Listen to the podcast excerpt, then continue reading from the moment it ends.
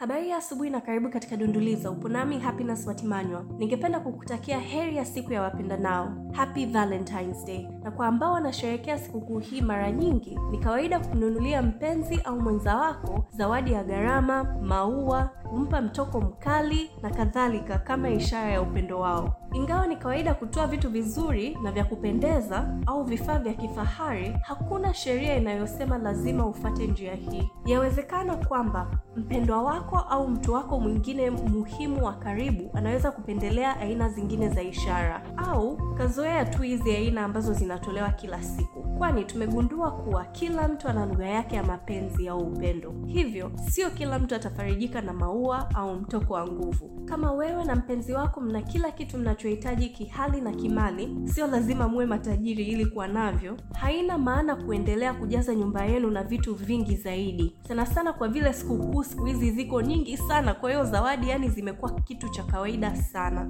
Nataka kukupa challenge mwaka huu. Jaribu kufikiri tofauti. Tafuta njia nyingine za kutumia kuwaonyesha wale walio muhimu maishani mwako kuwa unawapenda.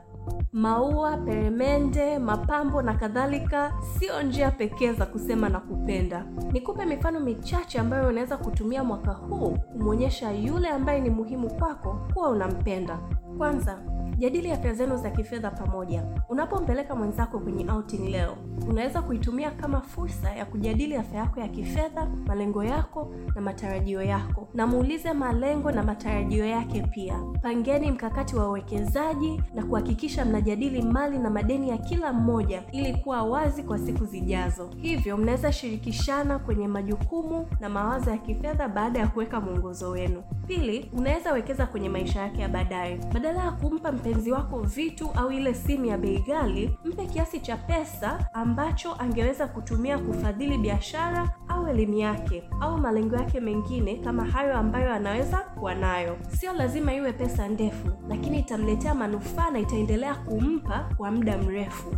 Tatu, unaweza kumsaidia kulipa mkopo. Madeni makubwa kama mikopo ya wanafunzi au mikopo ya magari yanaweza kuwa mzigo mkubwa wa kifedha kwa mpenzi wako. Kama mwenza wako anatatizika kulipa madeni haya au ikiwa anafanya kazi overtime ili kuondoa deni mapema, jitolee kumsaidia kulipa angalau kipande cha balance anachoweza ili kupunguza mzigo kwake. Hii ni ishara nzuri ya kifedha, sana sana kama amekuonyesha uwezo wa kumudu mikopo kwa uwajibikaji. Nne, unaweza kumpa zawadi ya hisa au hati fungani. Kiukweli, thamani ya hisa inaweza kupanda na kushuka kutegemea na mwaka na mwaka, lakini trend ya muda mrefu na uzuri wa hisa mara nyingi hupanda thamani over the long term. Zawadi ya hisa inaweza pia kumsaidia mpokeaji kujifunza kuhusu kuwekeza. Zaidi ya hayo, kuna msisimuko fulani wa kutazama ongezeko la thamani ya hisa zako, na kila atapopewa gawio au interest kwenye hiyo bond atakukumbuka na atakushukuru. Hizi ni zawadi zenye shukrani ya miaka na miaka. Fikiria mahitaji ya mpendwa wako na kisha